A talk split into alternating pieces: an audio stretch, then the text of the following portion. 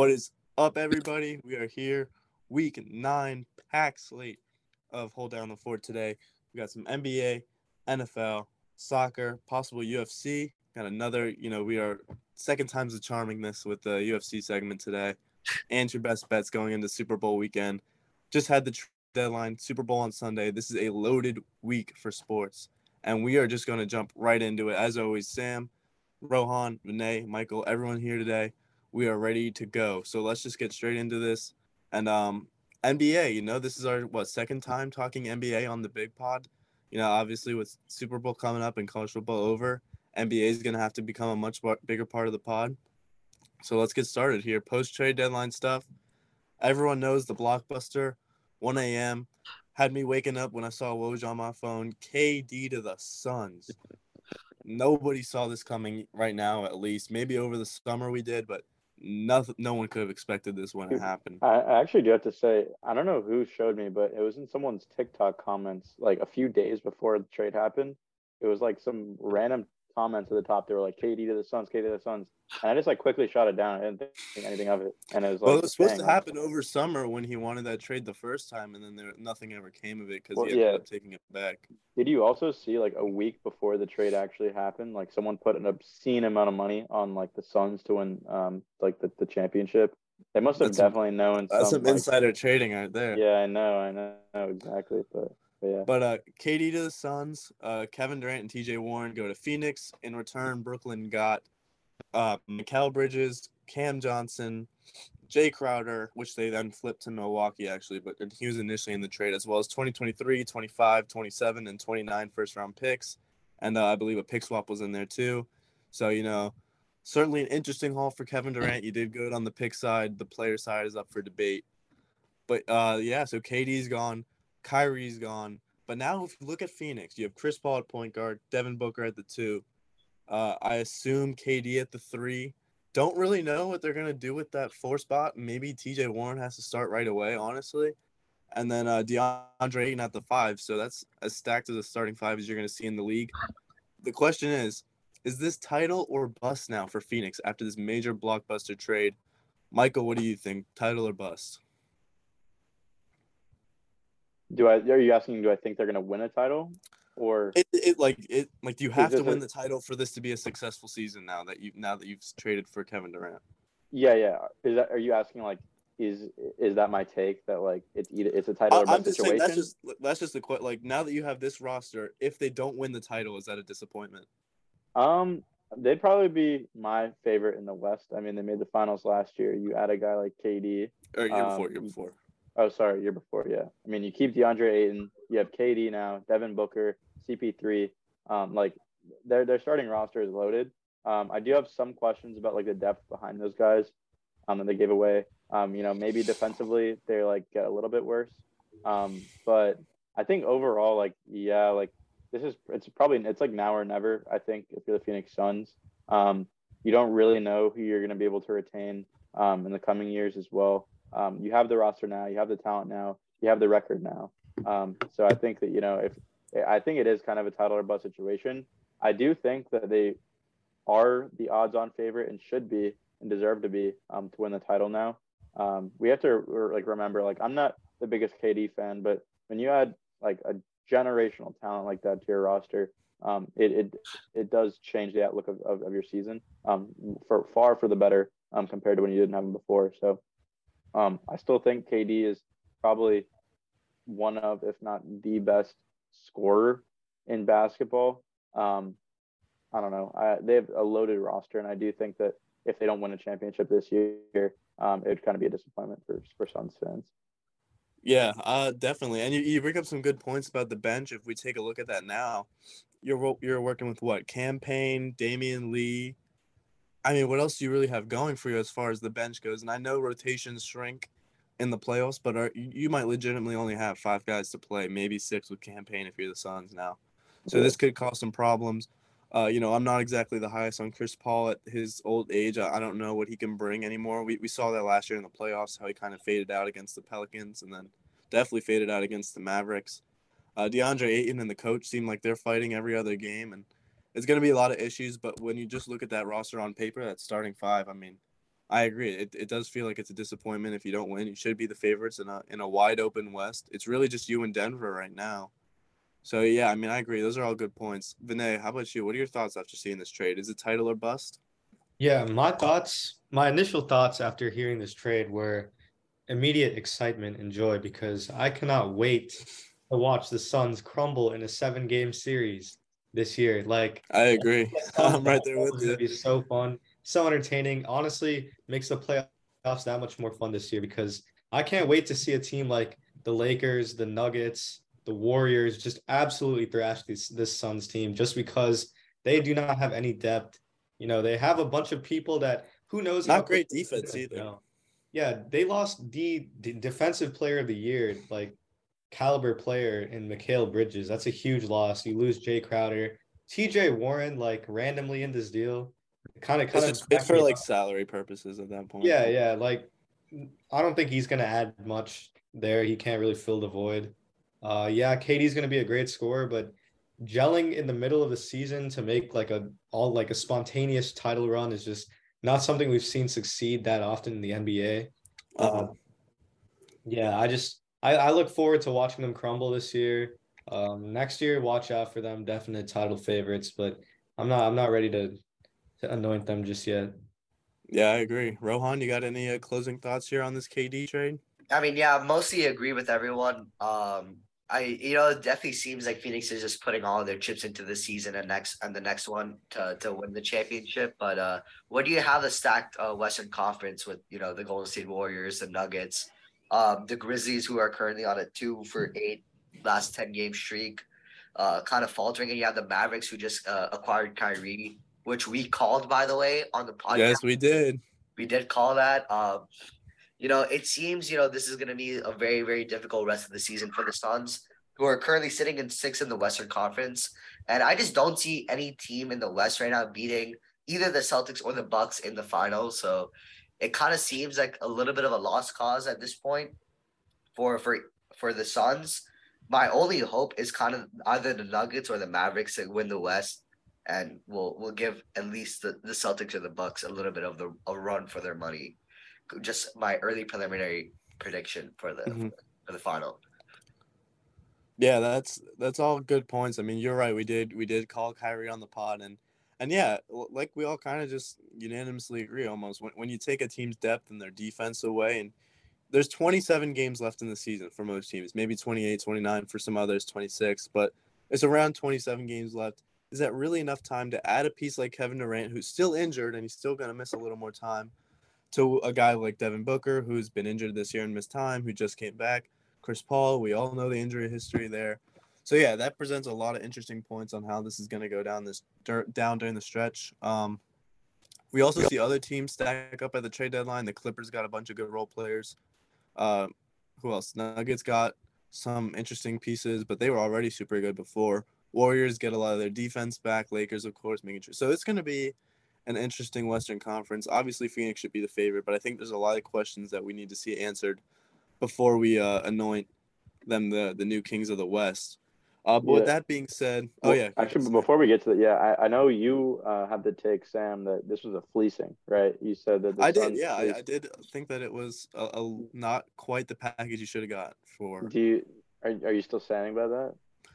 I um, I sleep. I slept on it a bit, and um, I don't know. I don't know if I would go so far as far as to say it was a fleece, but I feel like you did good on the pick side. You know, four first round picks and a swap. I can't be mad about that. But you gotta think. I mean, I get it. Mikal Bridges, Cam Johnson. Those are two very solid players. I feel like this deal had to have Ayton or Paul, one of those stars in it. You can't let them get away with getting four of those guys on the same team. Mikal Bridges is great you know, I don't. I actually really like him as a player. Cam Johnson's like an above average role player. Was a good shooter. He's still hitting at a pretty impressive clip, but that's not you know a piece that's going to blossom. You needed to do more on the the player perspective of this trade. I really would have liked to see DeAndre Ayton included in the deal if I was Brooklyn. Uh, and now it feels like that's two trades in a row with two superstars, three if you want to include Harden, that uh, Joe Tsai has kind of just butchered a bit, and he hasn't really gotten what you would expect when you have three superstars on the team. I Uh, mean, that's uh, that's probably a topic for another day as far as if I'm, Joe the, if I'm the Nets, uh, then I'm just putting all of my chips like for the future, like selling away, or like moving all of my big stars away to acquire picks for for later drafts. Like I'm, you got the I'm looking- picks. I just I don't know. I think you could have done Yeah. more when you have three players like Kyrie, Harden, and KD, and the best Mm. player you get back combined in those three deals is Mikal Bridges or Spencer Dinwiddie. Like Yeah, yeah. No, I I agree. It's an utter embarrassment uh, what the Brooklyn Nets did with that roster. I know, like me personally, when I saw Harden, Kyrie, and KD like on that on the same team, I was I like, mean, I remember where I was when I got the notification Yeah. that Harden was traded. yeah, this is the, the potential. I, I was thinking about this is the potential to be the best big three in history, right? Like, Mhm. and, and and they have nothing to show for it. Uh, a complete utter embarrassment that organization is. Um, and you know, I get like you know they they kind of realized it wasn't going to work out, and I, I think they're smart to you know, like Rohan said, kind of um, hedge their bets in in their future stock. But man, like I I, I do agree though on the player side of that trade. Uh, you probably would like to see Ayton, but I do think that four first rounders and some younger guys is, is not necessarily the worst thing like that you could have had. I mean, we also Um, got to remember also- that it's Kevin Durant. Like we have to look Yes, at the but- magnitude of players getting traded compared to a Rudy Yes, Gobert who fetched but- four role players and five other picks. I mean, You also got to ask how many years has KD got left in him? Like I don't know. his contract's got four, so I mean, yeah, but I don't know if he goes much further than that. But I mean, Yeah, if, I you know- look, if you look at it on net, you know, Jeremy Lin and Carmelo Anthony have the same number of rings as KD, Kyrie, and Harden in New York. So let's just Uh, let's just leave it at that. uh, uh, fun I fact. guess. All right, yeah, yeah. Speak speaking of Kyrie, the the Mavericks trades. Uh, quick thoughts on that, guys. What do you guys? I know Rohan and Sam called it, so you guys want to speak? We did. speak to- Honestly, I I completely that was a shot in the dark. Um, you know, the Mavericks are looking like a very strong contender in the West, and you know, to add a piece like Kyrie to to the Mavericks, I think Mark Cuban is doing some fantastic, you know, dealings. Uh, No, I think he overpaid so much. This was such Really? a desperate move. really? You think that was an overpay? Well, I don't know. I just think it was a desperate move, and the Mavericks. This doesn't solve their problems per se. I think that they. It doesn't. It solves some of them. It just doesn't solve everything. Yeah, yeah. Like honestly, from when they had Jalen Brunson to now, I I don't think their roster has considerably improved. I know Christian Wood is a big piece. We'll see how he fares in the playoffs. But uh yeah, I'm I'm just kind of skeptical and Kyrie has given us the reason to be skeptical because he's gone to these powerhouse teams, the Celtics, the Nets, and now the Mavericks. I don't know. I'm just I'm just kind of like if I were a general manager, I would not touch Kyrie. So and I know that he's a he's a superstar, but I wouldn't like commit to him. And I think I I'm hesitate to think that he's going to stay there long term. And past this season, like past these next few months, who knows if he's even going to stay a Maverick. So it's an interesting deal for sure. Yeah. Uh, I don't know. I thought you, you say it was a, a bad deal. It was definitely desperate, but we all knew they were desperate because you don't want to just have a guy like Luka and waste him away playing with role players. We've seen that one star and a bunch of role players is not the motto that wins. Uh, the Warriors quickly dealt with them in five games last year, and that was with Jalen Brunson on the squad. So you do need you. Luka needs a number two, and you didn't give up much, in my opinion. I would have liked to see you keep Dorian Smith and maybe throw someone else in there, but I get it. You know, contracts sometimes you just got to match them, and it is what it is. Go Gators, But, by the way. He what he played for UF. Yes, he did. Gotcha. But uh, yeah, I mean, Dinwiddie and Kyrie is like somewhat of a you know it's a trade off. One scoring point guard for another point guard who does it at a you know higher level. So I get that. Uh, 29 first round pick. You know, if you got Luka, you can't really be worried about 2029 right now. So I get that. And then second round picks are second round picks. Uh, I would have liked to see you keep Dorian Smith. Uh, but otherwise, I felt like that's a fine deal for the Mavericks. You're not doing this to commit to Kyrie long term, and you didn't really hedge much of anything on him. You're doing this to see how this works for the rest of the year.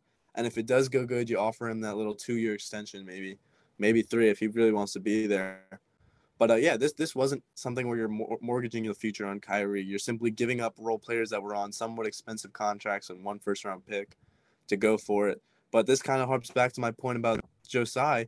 This was not the best trade package that was available for Kyrie, but he let his personal ego and his personal wants get in the way of where he ultimately chose to send Kyrie. And uh, it, it cost him. You, you get two role players back who you have no use for in a rebuilding team, and you get one first round pick that you won't be able to use for another six years. So Uh, that's that's just my thoughts again on Joe Tsai. But uh, I'll let you guys take over the rest of this. What what, you, what were your thoughts about the Kyrie deal? Oh, for me, I don't. Well, I, instead of like, uh, you know, discussing like the logistics of, of the trade, I think, um, I kind of wanted like to touch on like the the dynamic, um, like between Luka and, Kyrie. I think this is one of the more interesting, you know, team teammate or like relationships we're gonna see, um, in the NBA. I think it'll be really interesting to see how it plays out. I know, um, we were talking about you know who's gonna play the end up playing the one. I think Kyrie, like you said, is gonna end up you know, playing the two more so, just like he did um, with Harden at Brooklyn. Um, but I really, I'm, I'm, so interested to see if you know Luka and Kyrie can really mesh together. Um, I know a lot of people think them, of them as kind of like yin and yang, like op, like uh, complete opposite characters. Um, but yeah, I think they're both two of the most skilled and talented players in the NBA. Um, and and I want to see if you know their production can kind of like amp- be amplified by each other, or if it'll be hindered by each other. I, I'm, I'm really interested to see kind of how it plays out. I think I think there's a high potential that it works, um, and, and you know how quickly it works and, and to what extent. Um, I'm not so sure. I also do want to say I think that you know Ja Morant saying that he was chilling in the West might have something to do with with KD and Kyrie going to the West. So that very um, well could be true. Yeah, that maybe they, they heard that news report about him uh, flaring the the uh, the stick out the window. Grizzlies so. would be chilling in the West even without KD and Kyrie being there. I don't yeah, think they would have done gone very far. But yeah, that's yeah. a good point. Yeah, yeah. Um, with that being said, I think we should move on to something. Yeah. Um, we, I think Rohan, uh, Vinay, and myself got to watch in, in the, the library here at UF. Uh, unfortunately, on one of the quieter floors, we couldn't go that berserk, but uh, we ended up witnessing uh, history right before our eyes. LeBron James, my goat, should be your goat too. Um, broke the NBA all-time leading scoring record um, over 38,000 points over his 20 uh, year long career. Um, first of all, like I was talking about this with Harris, I think last year, and we were like, you know, he's going to break the record next year, next season. We should try to predict what game it's going to be at and go to that game. Didn't end up happening. I had an exam or whatever, and like also a lot of money. Probably wouldn't have predicted it correctly, but like this is this was honestly such a such a monumental moment. I think um, because honestly, like I don't know. Like a- a- after Kareem set the record, people were saying, you know, this is like this record will never be touched again. That's what pe- people like you almost unanimously thought that. And for, for us to have a guy who like is just so dedicated to his craft and like has gotten there now, and he still has a few probably a few more years in the league is just unbelievable. Like I I cannot. He's gonna hit forty thousand I think before he retires. Um, and that's just a mark that you know to, to, to say that you're the highest scoring player in the history of one of the most competitive sports in the world. Like that is just such an accomplishment. Um, and the question I have for y'all is, you know, does this kind of solidify him as a goat? Um, for me, the short answer is he was already my goat. I think that this should definitely um, quiet some of the qualms other people have about him being the goat over MJ. But what do y'all kind of think? Um, I would say that he definitely like he helped his legacy a lot by breaking this record. I think it silenced a lot of the doubt in terms of, you know, can he can he really become, you know, that like that icon beyond like all these great players, you know. So I feel like the way that he's gonna pass the way he passed that record with the fadeaway shot, you know, that watching that happen was like, dang, like this is this is my like version of when MJ hit that shot over Ehlo, you know, that that like clutch jumper, just sunk like sunk it in iconic jumper. You don't really see those that much in the modern NBA NBA and like the way he broke that was such a like throwback in my opinion. Like it reminded me when I watched The Last Dance and MJ kind of walking up uh Ehlo up the court and then just just draining a midi on him and I feel like what LeBron did today is definitely going to be like a documentary moment he walks up that guy, hits a fadeaway on him. Like, like I, I just felt like I was watching like something that I'll, I'll watch again in like 40, 50 years when you see a biopic on why LeBron had the greatest career of all time. And so definitely a special, special uh, event that happened. Yeah. And it, you know, it just seems so casual for him too. Like, you know, there were questions of whether, you know, he's going to try to slam it home, maybe take like a deep three, the the fuck you three or whatever it's called. But like, you know, like it was just it, it was just it was just so casual. You know, you, you just post it up, turns around, boom, right? And it's like we've seen him do it over and over and over again. And you know, this one just meant a little so much more. Um, you know, I'm also putting this out there. I think I'm ready to say this, but I'm willing to debate anyone on the GOAT debate between LeBron and whoever. Um, if you want to challenge me, uh, you're invited to come on the show. Um, you know, we take no no prisoners, so um, I'm I'm willing to, to get in that debate. Um, and and yeah, I, am pretty confident that I, I could win that argument. So if y'all want to see someone, or if you're watching this and you think you know MJ is the goat or whatever, and you're an old head like that, um, please, I welcome you to join. Um, we gotta get we gotta get Harris on here because Harris is uh, the biggest adversary to the LeBron goat status debate. Yeah, yeah, and, and you know Harris was trying to say you know we, we won't be able to hold down the fort. Um, I think we could definitely hold it down um, yeah. for sure. There's, I don't know, I I just don't think there's too much of a convincing argument anymore, just in my opinion. But yeah, what do y'all think, uh, Sam and Rohan? Yeah, uh, I, I agree with you. He was kind of you kind of hit the nail on the head here. He was already my goat before. I thought it was, you know, fairly close. I can always understand the argument for Jordan, especially without a scoring title under LeBron's name. I mean, you know, six finals, no losses, all that stuff. But um, no, I, he's my goat. I think this definitely was like a cherry on top. You know, you got the three one, you got your ten finals, nine straight or whatever it was. So, uh, yeah, you're right. This solidifies him as the goat for me. Uh, also willing to debate anyone on it. I think it's always one of the most fun debates, and I'm sure we'll have some some good content on that coming eventually. But uh, I'm right there with you. It was great to see. I was in my room watching it. I had it on the TV. I was on the phone with some friends because we were all tuned in. It, it, was a great moment. It definitely solidified him as the goat, in my opinion. Uh, Rohan, why don't you take us home right here? Yeah, I mean, more so about like the moment itself because I can't really provide much insight into the actual debate itself. But like, this is one of those moments in sports where not that many people actually get to like experience it. Like, it's one of those records like Pele winning three World Cups and like um Usain Bolt like being the fastest man alive, like setting a new world record. Like, this is one of those moments in sports that will be remembered in history. And to be a part of that, it just it was something like very special. Like Michael mentioned, like this is something that we will like remember like 20 years from now, like, oh, we used to watch LeBron break the scoring record on the third floor, the Marston Science Lab at UF. Like, it was it was a great moment to have, and obviously, you know, LeBron is an exceptional player, and I'm sure you can make a fantastic argument for him being the goat after breaking the scoring record. But yeah, those are just my thoughts. All right, Sam, you got like a, a game for us to play here?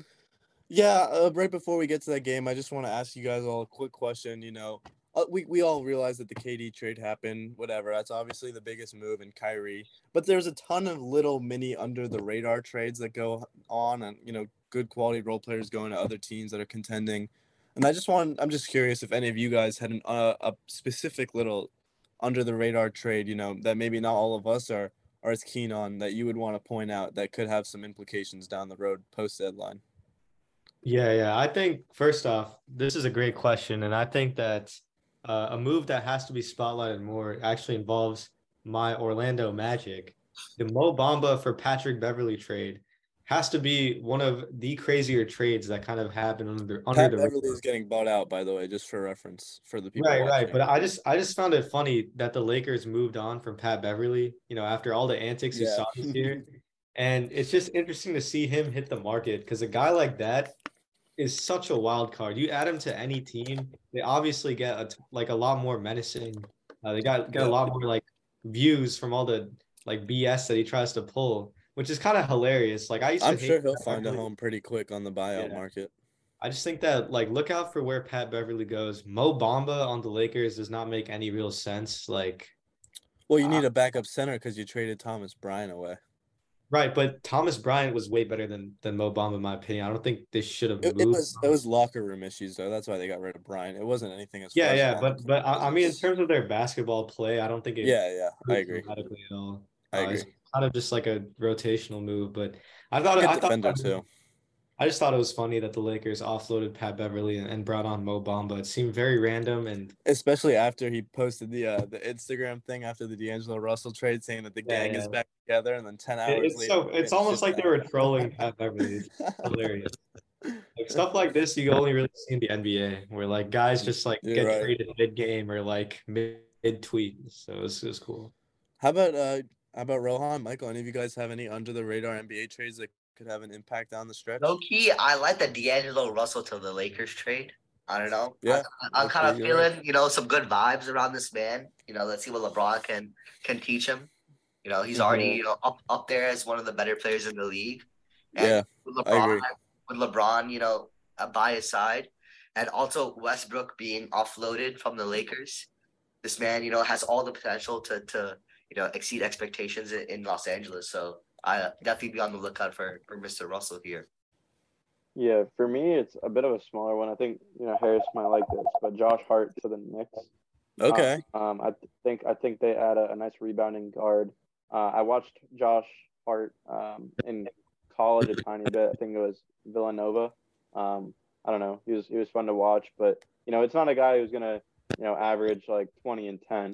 But but I think it, it, it adds some some some solid depth um, to that roster for sure. Cam Reddish to the Trailblazers too. It's a nice, interesting younger piece to put in uh, alongside other wings that they have, like Shaedon Sharpe and and those guys with Dame. For sure, for sure. All right, uh, you think it's time to, to pull the trigger on the game now? Yeah, so let's get into this. And I know we originally said that this was going to be a pyramid, but some last change, minute changes were made when I realized that I don't have the necessary editing to do a pyramid just yet. So pyramid will be coming soon. For now, we have a contenders and pretenders game where you guys name me an NBA team. I will tell you if they are a contender or a pretender. And if we disagree, we disagree, and we'll have some interesting discourse about that. But with that being said, pretty simple game. Let's get right into this. Vinay, give me an NBA team. Milwaukee Bucks. Oh, easy contender. You got a big three of Giannis, Middleton, Holiday, all playing at fairly high levels now that Middleton is back. Uh, you're improving the depth with Jay Crowder. Got rid of some of your guys, like your older guys, like George Hill, Serge Ibaka. They're ready to go. Giannis is the best player in the league. These guys mean business, and they're the, they should be the favorite in the East still. Uh, Milwaukee's a contender for sure. Who All else right, got I a got- team? I got one for you, and it's a team I'm sure you're pretty familiar with, uh, the Miami Heat. Oh, this one is hard. Unfortunately, I'm gonna have to go pretenders. This team is not competing for Jack this year. Pat Riley is snoozing at the helm. I don't know what we were doing this trade deadline. We have not acquired a player in a year and a half since we've gotten Victor Oladipo. Uh, Pat is just snoozing. We don't have the roster to compete right now. I really wanted Lowry and Duncan to be traded. I don't think they have any place on this team still. Uh, and now all we're hearing about is buyout candidates like John Wall and Russell Westbrook possibly coming. That doesn't really solve our issues. Uh, this team is just not quite there yet to, to compete with the Celtics, the Bucks, and the Sixers this year. Uh, so I'm going to say pretenders there, unfortunately. All right, my team, the Cleveland Cavaliers. Um, that's interesting because I think they're just outside that top group in the East. I feel like honestly, right now, they're probably the fourth best team in the East. The the standings might reflect that. I, I I'll be honest, I haven't looked post or you know latest updated rankings, but I feel like as the fourth best team in the East, Garland, Mitchell playing great, Mobley and Allen. I just you're not yet. You're just not contenders just yet. I'm gonna say pretenders. You need a little more depth, and I just got to see a little more development from from guys like Mobley uh, before I say they can really compete with the Boston's and the the Milwaukee's of the world to get out of the East. That's an interesting team, though. They could prove me wrong. Uh, any others before we finish up? This has been quick, but I do want to get to one or two more. Yeah, I'll give you. I'll give you one last. Uh, one last one for me. The Sacramento Kings. Oh, that is that is a fun team. I had bet my money on them two days ago. I had the money line to finish off a parlay. And De'Aaron Fox, thank you for hitting all three of your free throws at the buzzer to secure me the win and my, my payday. Uh, but not quite yet. The the West is wide open, but still pretenders. You know, Fox and Sabonis, two very interesting pieces. I really like Davion Mitchell. Uh, so you got a lot of good role players and whatnot there. Uh, but you are a couple pieces away still. So for now, I'm going to say contend or pretenders, but great leap so far this year. They've they've really made uh, a lot of progress, and I I do believe they'll be in the playoffs when it's said and done. All right, any last teams before we move on? The LA Clippers. Clippers. Um, I'm gonna say contenders, which is weird because they haven't even been to the Western Conference Finals yet. I don't believe. With uh with Kawhi and Paul George and all them, but they made some good moves at the trade deadline. I like getting Eric Gordon in for some shooting. Uh, you got Norm Powell playing great. Kawhi, Paul George are obviously still there. Uh, Bones Hyland, a really under the radar move to get him, but I love that.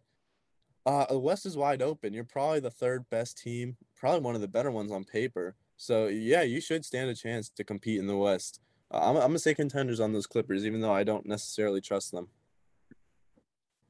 And I'll give you one last one here. All right. Uh, The other team from LA, the Lakers. No, they're pretenders. They ain't doing nothing. I love them, but you got all these good role players, but you're still at the 13th seed and you're still a good couple games back with 27 to go. Just showing an inability to put wins together, especially when you need them. Uh, it feels like there's been a distraction with LeBron's scoring record. Hopefully, now that that's out of the way and you've got a bunch of new pieces in, we can try and move past that and uh, and start winning games. But Yeah, really quick, like really, really quick. Do you um Mhm. do you have any thoughts on like AD like sitting during him breaking the record? Do you see all that? He kind of cleared it up. I mean, it's not the best PR look, but I mean, I get it. You're losing a game to the Thunder when the one that you do need to win. They're ahead of you in the standings and not by much. So you do need to win that game. And it just feels like you guys don't even care about the the win. I do get it, but you got to show support in that moment, even if uh, you don't truly uh, feel it in at that time because you're just pissed off that they're losing. Uh, so yeah, I get a bad PR look, but he cleared it up, and I, I don't look too deep into that. But yeah, I like the pieces that they added. Good shooting, better defense with guys like Vanderbilt. So I'm interested to see how they finish it out. But I'm gonna say pretenders because you are still the 13th seed and you still got to work to get to the 10 to even have a chance at making the playoffs. So uh, pretenders for the Lakers. But I'm hoping they prove me wrong because I do root for them. Um, but um, that's it. Yep. If you want to take it away, Michael, for the CFB, but that was a great NBA segment. Uh, we'll definitely have a lot more of that coming towards you guys as we move towards the playoffs. Yes, of course. Um, before we get to the big game, um, I did want to, uh, for college football, I did want to touch on something a, bit more um, somber. Uh, unfortunately, Caleb Boateng passed away um, yesterday. Uh, the reasons are unknown. Obviously, you know, there, there's rumors and stuff like that, but um, he was a walk-on at UF. Um, just really sad news um, out of Gainesville. Um, yeah, just uh, I don't know. Hug your loved ones, tell them you love them. Um, you never know, you know, uh, what could happen. So thoughts and our, our thoughts and prayers are with him and his Definitely. family. Um, and yeah, uh, really sad to see. It is. Um, I think Um, with yeah. that we can kind of shift over to um, the biggest football game um, of the year every year, the Super Bowl. Um, Chiefs Eagles. Let's preview it. Let's get some predictions going. Um, let's start with you, Sam. Um, what do you think about this matchup? Yeah, this is this is probably going to be one of the better Super Bowls. I know last year's was pretty good, even if not everyone's a big Rams fan. But Jalen Hurts and, and Patrick Mahomes, obviously, that's pretty big as far as QB attractions go. The two loaded rosters that are just dead even all year. So this should be a fun watch in theory. Um, I'm going to be rooting for the Chiefs personally, but uh, I guess we're all going to do some score predictions. I just don't feel like the Chiefs can pull it off. You know, the, uh, too many injuries personally, especially to Patrick Mahomes everyone is practicing, thankfully. So other than Mecole Hardman, you should have basically a full crew. Um, how how well they'll be playing, I don't know. We'll see what Jalen Hurts' health is like, but ultimately, I think the Eagles that defense is just next level.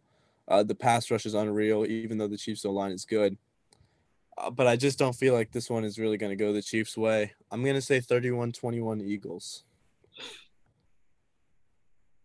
Yeah, I have Yeah. a, I, uh, sorry, I have a very similar prediction. Um, I think um, the Chiefs will score first, but um, I don't think uh, they'll they'll be able to sustain, um, you know, the onslaught that the Eagles, you know, will eventually rain down on them. Like you know, like Sam said, with the with the defensive backs and just the overall defensive scheme that the Eagles have, I just don't think Andy Reid's revenge story is gonna happen this year. Unfortunately, maybe over the next few years, but uh. Yeah, I see. I, I think it'll be a, uh, like a little closer. I, I think it'll be within seven points, but I do think the Eagles will win. Yeah, I will say, um, I'm actually gonna go against uh you guys and say the Chiefs are my pick to win this this game.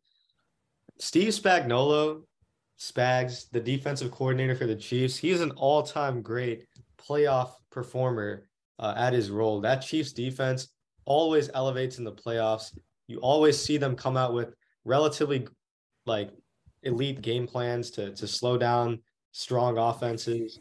They make life difficult for you. Chris Jones is on a tear. I think he's playing like the best defensive tackle in the league right now.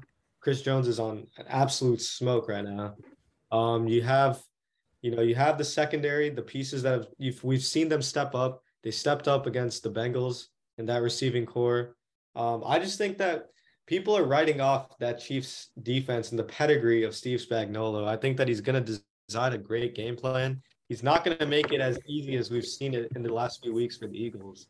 I mean, the Eagles have looked like they're barely like trying and they're just running through these these great teams in the NFC. Definitely not going to be that. I think the Chiefs frustrate the Eagles all day, make Jalen Hurts make one or two key mistakes, and Mahomes takes them to the promised land. I say I say the Eagles lose to the Chiefs. I'm gonna say 24 to 38. Wow.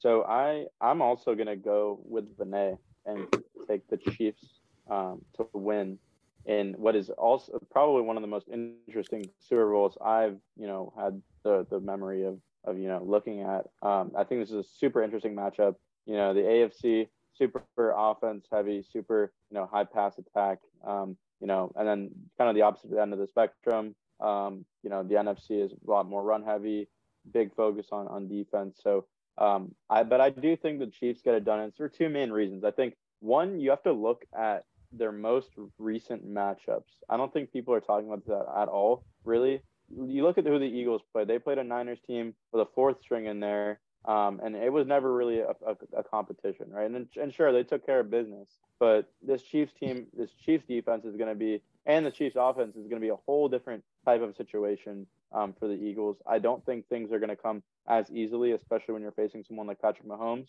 Um, which leads me to my second point. Mahomes has been in this situation before. Hurts has never been on this big of a stage before. And when we have seen him on this big of a stage before, what happened at, at Bama? He got subbed out at halftime, right? I mean, I think, you know, I, am not sure Hurts is made for this moment. Um, and even if he is, he doesn't have the experience that Mahomes does um, in these big types of games. Um, and you know, I I think in this type in this game, it, I think it still stays close. I think the Eagles are still able to do some stuff offensively. I don't think that you know the Chiefs are able to drop 38 on the Eagles, but I do think they still win the game. Um, and you know, I didn't even make that prediction until like just before this, just because it's been so hard. You know, people have asked me like, "Who do you have winning the game? Who are you rooting for?" I'm not rooting for anyone, and I think the game is super hard to predict. Um, it really could go either way. It's why the Vegas has a line at like one and a half right now. Um, but I do think that the, the Chiefs end up winning probably in a, in a very similar score line to what you said, Sam. Probably flipped like thir- something like 31 21 ish. Okay. You could very easily see something like that. Um, I could also very easily see it being like a one score game in the fourth quarter with a couple minutes left. Um, so something around those lines is kind of how I see the game going. Um, definitely one of the more interesting ones that, that I remember. Um, so wait, so real quick, do we all see this being like a super high scoring game because we all see like over like 40 points being scored? Like, is that is that what? I guess so. Yeah, inadvertently. That's I- I interesting. yeah. Oh, yeah, I just think that the Eagles defense, you know, have an elite secondary, but they're they're a zone heavy scheme and they also have a suspect around defense. So I think it'll be possible for the Chiefs to run up the score on them. all right, well, but- let's but- get a prediction. Who well, do you think is going to be the first touchdown scorer for each team? Sorry. Sam. No, you're good. That that's a better question. Yeah. All right. Who do we think is going to be the first touchdown scorer? Isiah start Pacheco. Dude, I was gonna say yeah, Pacheco. I'm rolling with him for Pacheco? the Chiefs. Joel Pacheco. I low key think it's going to be Travis Kelce. Yeah. It's I mean, either DeVonta Smith or Pacheco. I think yeah, I think I'm gonna go with maybe Kelce just because the number is like just totally lean his way. It's a touchdown scoring machine, but I would not be surprised if the Eagles like doubled him in like a lot of red zone looks. Like Yeah. I'm not I'm not quite sure. And then on the Eagles, I really like DeVonta Smith, um, but I don't know. We we left Miles Sanders out of our whole um, first touchdown score fiasco and in the AFC and NFC championship, um, like whatever parlays we were doing, and, and that kind of screwed us. So um, if it's not Smith, it's going to be Sanders for the Eagles. Uh, all right. Well, hold on. I got something interesting here because we're pretty evenly split down the line. Rohan and I uh, agreeing once again on on the Eagles winning, and Michael and Vinay are over on the Chiefs side. Even though I I would I wouldn't be complaining at all if the Chiefs won. What, what do we say we put down a little friendly uh, wager or something over here since we're pretty evenly split? Uh, by the way, you still have to do your punishment. By the way, you still have to. I do. I know. I know. It's coming. It's coming. I've been swamped, but the punishment is coming. Yeah, no, I'm willing. I'm willing to. If there's a guy I'm betting on, it's gonna be Patrick Mahomes. So I'm willing to. I, I say we up the stakes of this game a little bit since we're so evenly split here. All right, what are we thinking? What do you guys? Are we looking for mega punishments? Are we looking for a, a, a money stake? What are we looking for? If we if it is money, we, this is not real gambling. This is fake. Yeah, no, this is We're this gambling Mi- with it's- it's Monopoly in money. Minecraft. This is my yeah, this is Minecraft. Yeah. So what are we looking for? Are we looking for a punishment? Are I we think- looking for a, a money gamble? What are, what are we doing here in Minecraft? I think course? I think I think we do some type of punishment, and then we'll we'll Okay. actually. I think we should actually get some people in the comments or some of our friends to suggest some stuff because Yeah, well, yeah. Let's let's people in the sure comments comments kind of been slacking. So so we need we need to see those punishments in there. But I- I'll be Okay, down. so I'll be down. In Spagnuolo, we trust. and it's it's got to be bad. that So I mean, we got to really up these. I'm talking like major POV cringe thir- thirst traps on TikTok. Like if Yeah, we're I on mean, we already- we already- we already did a pretty solid TikTok. If you haven't seen it already, go check it out on our TikTok. it was good. It's one of our, our It's- best. Uh, Yeah, best it's pretty, quality pretty videos. valid. Pretty valid. So yeah. All Um, right. Well, so we'll we'll definitely get back to this next week when we when we pick Yeah, you up. guys as have to hit the- go. Jackson Mahomes if you lose. the ultimate, the ultimate. All right, that should be the punishment. Whoever loses the wager has to hit their Jackson Mahomes. okay. All right. I'm good for that. Um, all right. Uh, back to NFL football though. Um, if Patrick Mahomes wins this Super Bowl, this game, um, could we build a goat case for him? I mean, obviously, not yet, probably, right? But like, it seems like if he wins, It would be a on the good path- trajectory. Yes. Okay. Yeah. Are we all kind of all in agreement on that? I mean, I, I would say yes, but like with the little asterisks, like remember what Vinay said on the last podcast? Like Patrick Mahomes has repeatedly been performing at a high level with the pieces that he's had around him. And Yeah, but then we disproved that by remembering that he lost his MVP caliber weapon, and everyone was injured, and he was on one leg. And I mean, he it. still has Travis Kelce though. Like you can't deny. Okay, that. well, he's missing an ankle in the AFC Championship game against Joe Burrow and a good defense. Like, I'm, I, I feel like we already took that point and just kind of moved it to the side because we all remember that Mahomes. I mean, I don't know. the oh, It's still something to consider. I mean, oh, certainly you the can. You can here's here's the thing. Tom Brady, we can't equate what Mahomes did to when Tom Brady made a playoff run with Kenbrell Thompkins, Brandon LaFell. Like, Bill Belichick, a Belichick defense. No, no, but that that offense and Josh what he carried them to McDaniels. do to be super high caliber. Those weapons like Kenbrell Thompkins and Brandon LaFell do not equate Travis. Yeah, Kelce. like Randy Moss and Wes Welker and Julian Edelman. don't know. and I'm talking Gronk about and those Amendola runs he made between like the fourth and the fifth Super Bowl, where he was Yeah. he was rolling with absolute practice squad players that actually are still on the practice squad of teams. Yeah, I mean, practice squad players with a Hall of Fame defense. No, I, I no, but the, he carried that offense to be one Yeah, of the I guess. Yeah, I mean, offenses. We'll see. Two two Super Bowls in in five years of starting is uh, absolutely unheard of. Like in your first five years, like I don't think we've ever seen anything like that before. That is true. That is true. Certainly I'm, not by I'm definitely, I'm definitely conceding. Like he's he's on a go trajectory for sure. Like He he's already in a caliber of no other player that's active. Like he has set himself apart. Two Super Bowls before any other active quarterback that's you know close to his level gets one, like the Burrows and all them. That's ridiculous. That is setting yourself so far apart from the competition. Yeah. Uh, should we get to our last question here? Uh, yeah. So uh, Davante Adams Oh well, we recently. we got to get to our game too. Vinay's oh, got his oh, game very on. true. Very Yeah, true. yeah, So yeah. let's do that because we're still talking about the Chiefs and the Eagles. So yeah, Vinay, why don't you take away your game? We're uh, Yeah, another so- debut. So basically, like one of the more intriguing parts about the Super Bowl is is Jalen Hurts. You know, like kind of like a meteoric rise this season. So basically, what we're gonna do is we're gonna run a little QB roulette game. You guys give me the quarterback in the NFL. I'll tell you if he's better than Jalen Hurts, worse, why. You know, Can it be I- a current or a former quarterback? No, it's current. It's current. current, only, current. current, yeah. All right. Okay. Um, and are you giving like an explanation for each Renee, or are you just like? Yeah, I'll give I'll give you my initial quick thoughts on it. Let's see if we got any cool, hot cool. takes here. All right. I will start with a quarterback that's very similar to the style of Jalen Hurts in Lamar Jackson. Yeah, okay. So basically this is a hot take, but I, I think Jalen Hurts is is better right now because you think about Oh, how many okay. playoff victories Lamar has, which is one. Jalen Hurts already has two. We saw a similar kind of season and a meteoric rise out of Lamar when he won the MVP. His team went 14 and 2. Um, they had they were the one seed, similar to how this Eagles team has been on a tear this year. And we saw Lamar dwindle in that playoff game and, and really not be able to to show multiple dimensions. Jalen Hurts has still been able to show all the facets of his game throughout this playoff run. He hasn't dwindled in that number one seed. And yes, Lamar does have the MVP, but Hurts was a legitimate MVP candidate this year. Definitely an MVP caliber kind of season that he's had. So right now, especially like up to this point, he's already reached the Super Bowl before Lamar has. And yeah, I just think that right now you, you have to give him credit for for winning the big games. So I'll take Hurts right now. All right, I'm kind of setting myself up for failure here, but I gotta back my boy Josh Allen. Yeah, Josh Allen, in my opinion, is is better than Jalen Oh, Hurts. okay, okay. I thought you were gonna. I thought you were gonna say your iconic line. Josh about Allen was my. I, I was gonna ask Josh Allen. That was a good one. Yeah, I mean he is a he is a go route merchant, but the thing is about Allen is is he has elite one percent kind of arm arm talent. You know, no one else in the league is is really gonna. You can name maybe one or two guys that can make the throws that he can make. His athleticism, I think, is is really under the radar. He has ridiculous athleticism. You put him into a a zone read sort of like QB run heavy scheme instead of just letting him take. Like we see what happens when he takes off and improvises. He makes things happen.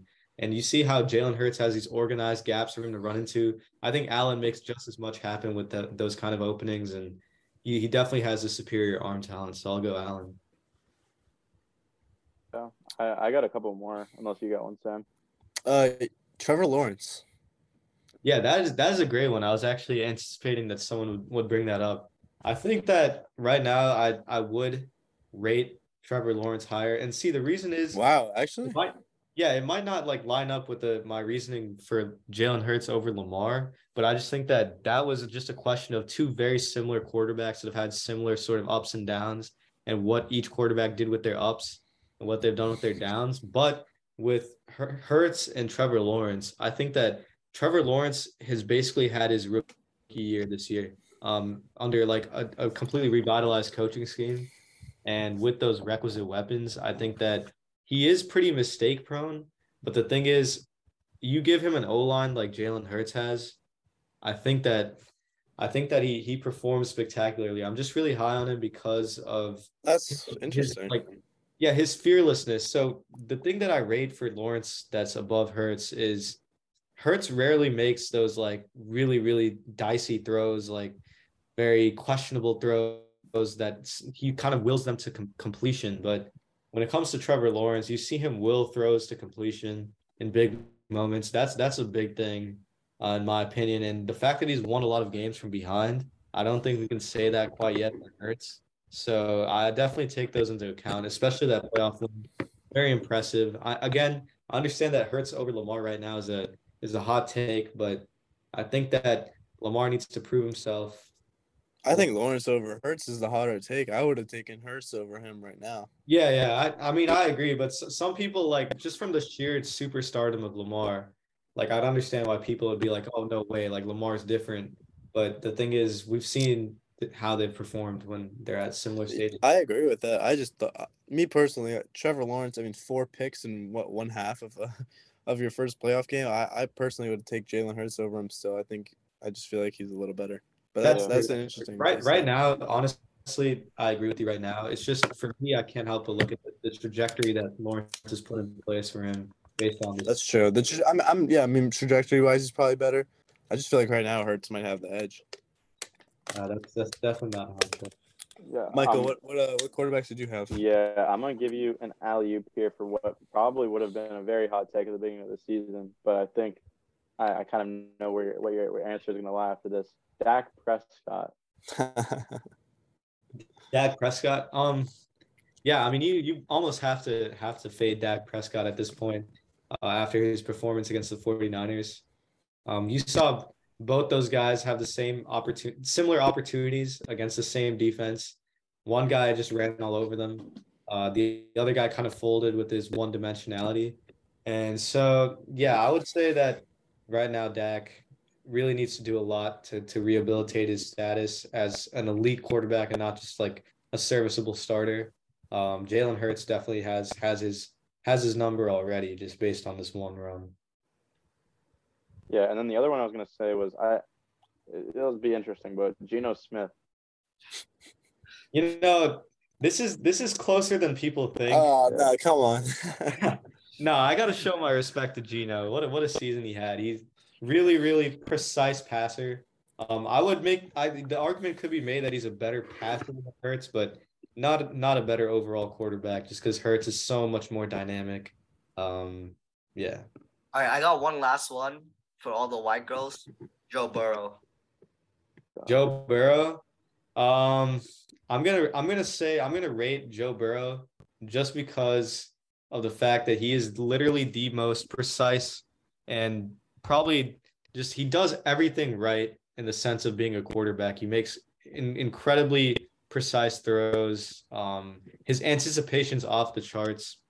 I think when you look at look at a Jalen Hurts, you you just definitely cannot say that he has the poise that Burrow has. He definitely has the athleticism, but you put Jalen Hurts behind that Bengals O line, you put any top tier quarterback behind the Bengals O line, I guarantee you they don't look as good as Joe Burrow, just because Burrow knows exactly how to get the ball out and exactly how to move the ball with all that pressure and all that stuff in his face. So I give him credit for that.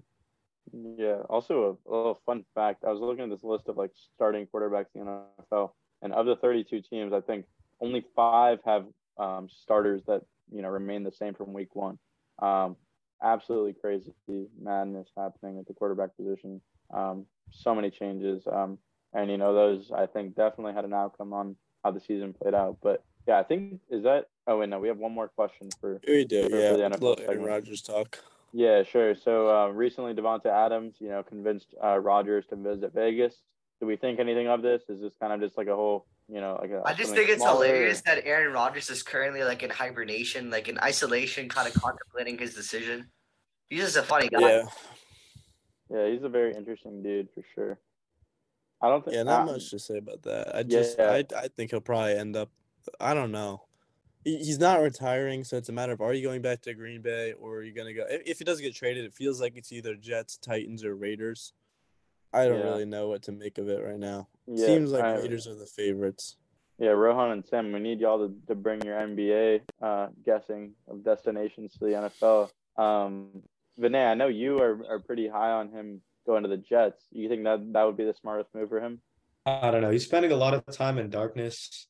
You know that might that might influence his his thinking to go towards like a a black and silver, silver and black game. I don't know. I'm trying to think of the metaphysical links he can make because it seems like he's trying to make some meta, metaphysical connection to a team, to a franchise that will direct his decision making. So, yeah, don't sleep on don't sleep on the the isolation room because we'll see. We'll see if he ends up in those dark colors. I, I will then... say I'm, I'm thinking I'm thinking he goes to the Raiders because I saw this TikTok. He was on like a like a golf tournament or whatever. The golf course, yeah. He was on the golf course and hella people were asking him to, to pull up to the Raiders. So if he's if he's one for the fans, he's gonna go to Vegas re, re you know hmm.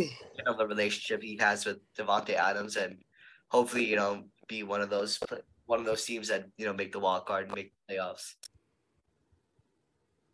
Yeah, I don't know. For me, I, I just think it's like impossible to predict what's going through Bro's head right now. Like, I don't even like. Obviously, he has no clue. I don't even know yeah. how how to begin speculating what he's thinking. So, yeah. Um, with that though, we'll make the same corny joke we do every week. You can guarantee it's going to happen. From one football to another, Rohan, take it away, please. Thank you for that segue. Um, so some quick news in the world of soccer. Um, first with Manchester City uh, news has come out that they are being investigated for violating their financial fair play rules, which is hilarious. I've been, I've been on their downfall since day one. They signed with the with the uh, Abu Dhabi government or whatever government they're they're being backed by. like it's it's been inevitable that they're gonna be investigated, and the, there's you know potential threats of their titles from like the last few years being stripped away. Um, not much really to say besides we'll see what happens. Do I think they violated? Probably. Uh, they've been spending large sums of money to bring in players over the course of the last few years. Not that many players have left. Now we've seen pretty much only since last season they've been offloading some players and um Raheem Sterling and Zinchenko and now this year and Cancelo um on a loan deal I might add. So not even for a buyout. So you know we'll we'll look to see what happens. Will will they get a 15 point deduction like Juventus? We'll see what happens.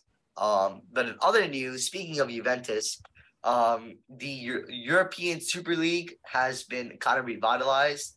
Uh, for those of you who don't know what the Super League is, it's kind of like another competition like the Champions League, but they're expanding it to include more teams. Basically, it's just a scheme for the rich teams to get richer and for the poor teams to play catch up, like on an uphill battle. Um, I think it's not going to be good for the world of soccer. But Vinay, I know you know you probably know a little bit more than I do. What do you think? Well, I think that you know Florentino Perez, Real Madrid's chairman, uh, he made an interesting point the other day about how money has already corrupted the game, and how basically teams in that upper echelon of spending just have complete domination over the market, and the parity is is really Unless you're Chelsea. yeah, yeah. And I mean, seeing what a Chelsea can do and seeing how a, a team in their exact same league, like a Nottingham Forest, could probably never pull something like that off, or they don't have the means. There's definitely a lot of disparity. I think money is definitely dictating the sport at a certain to a certain extent, but that doesn't mean I agree with the Super League alternative. That's more so just giving into that whole notion that like there's an upper echelon of elite spending teams. Why don't we just like just pull them all together and separate them and make that like its own subsidiary. I think that there's still much to be said about fighting against the established financial, you know, wrongdoing and manipulation that we see in the sport now. So, yeah, I think the Super League is is is a realist kind of take, but it succumbs to kind of what we already see in the sport right now, what we see forming, and I definitely think that it, it's not the direction that we should probably go in. Probably go, just try to address some of the some of the parity issues we see right now. Yeah, I, I, I have to agree with you. I think what fans are most disappointed in is the fact that we're creating like this upper echelon for higher spending clubs. And you know, if I'm a fan of a Nottingham Forest, I'll be super pissed that like my club is not going to be able to compete with the likes of the top six in the Premier League anymore because they're getting extra, you know, uh, revenue like extra revenue streams from competing in the Super League. But also, if I'm a player, I'm going to be super pissed if I'm in the Super League team. You know, you know, we we see as it is. There's like at least four or five competitions during the course of a season. Plus, you know, you have the World Cup. Plus, you have you know, um, tra- you know, extra training sessions, etc. We already see players being overworked, and with the addition of another competition, it just goes to show that UEFA and FIFA don't really care about their players. They're just looking to exploit them, exploit the clubs, exploit whatever money they can kind of squeeze from them. So, not a huge, huge uh proponent of the Super League. Uh, do I, I do I see do you actually see this like taking form and actually happening? You know, we saw uh new pro, new proposals uh including over 80 teams from across Europe. So, Vinay, do you actually see this happening? I mean, just coming off like what we just saw in January with Chelsea spending 300 million, 600 million, you know, these kind of sums in such a short window of time. I think that there's a possibility that all of a sudden, out of nowhere, 20 billion is thrown into this, or like 30 billion, or like 50 billion, 100 billion. I mean, the revenue sharing agreements and everything is, is actually through the roof with the Super League. It is going to be an absolute cash cow. And, you know, before January, I may have said, oh, these teams are not going to throw like 500 mil into this idea and create the Super League on a whim. But now we've seen teams can do that. Teams can just throw down 500 million, a, a billion on, on a whim. And if they do that and they, they put together this massive pot of like 10, 11, 15, 20 billion dollars, it will happen. Like it, with that amount of money, something like this does not just kind of stay in the groundwork. It, it takes off. So yeah, I think it, unfortunately it's, it's definitely possible. Honestly, I'm, I honestly don't really see it happening. I just think with the with the amount of like negative response that we see from fans, and we also see some negative response from teams who, like for for instance, like an Arsenal or a Liverpool who was projected to join the Super League, and because their fans were super pissed off, they they pulled out. I think you know we're gonna see a lot more of that, and I just don't think that you know the fans teams will you know will kind of allow their teams to join the Super League, and even if they do, fans are probably not going to attend those games. Like we see, like Juventus fans kind of revolting against the 15 point penalty and canceling their subscriptions. I kind of see that response happening for the Super League as well. I think the fans are going to take over and kind of just prevent that from happening.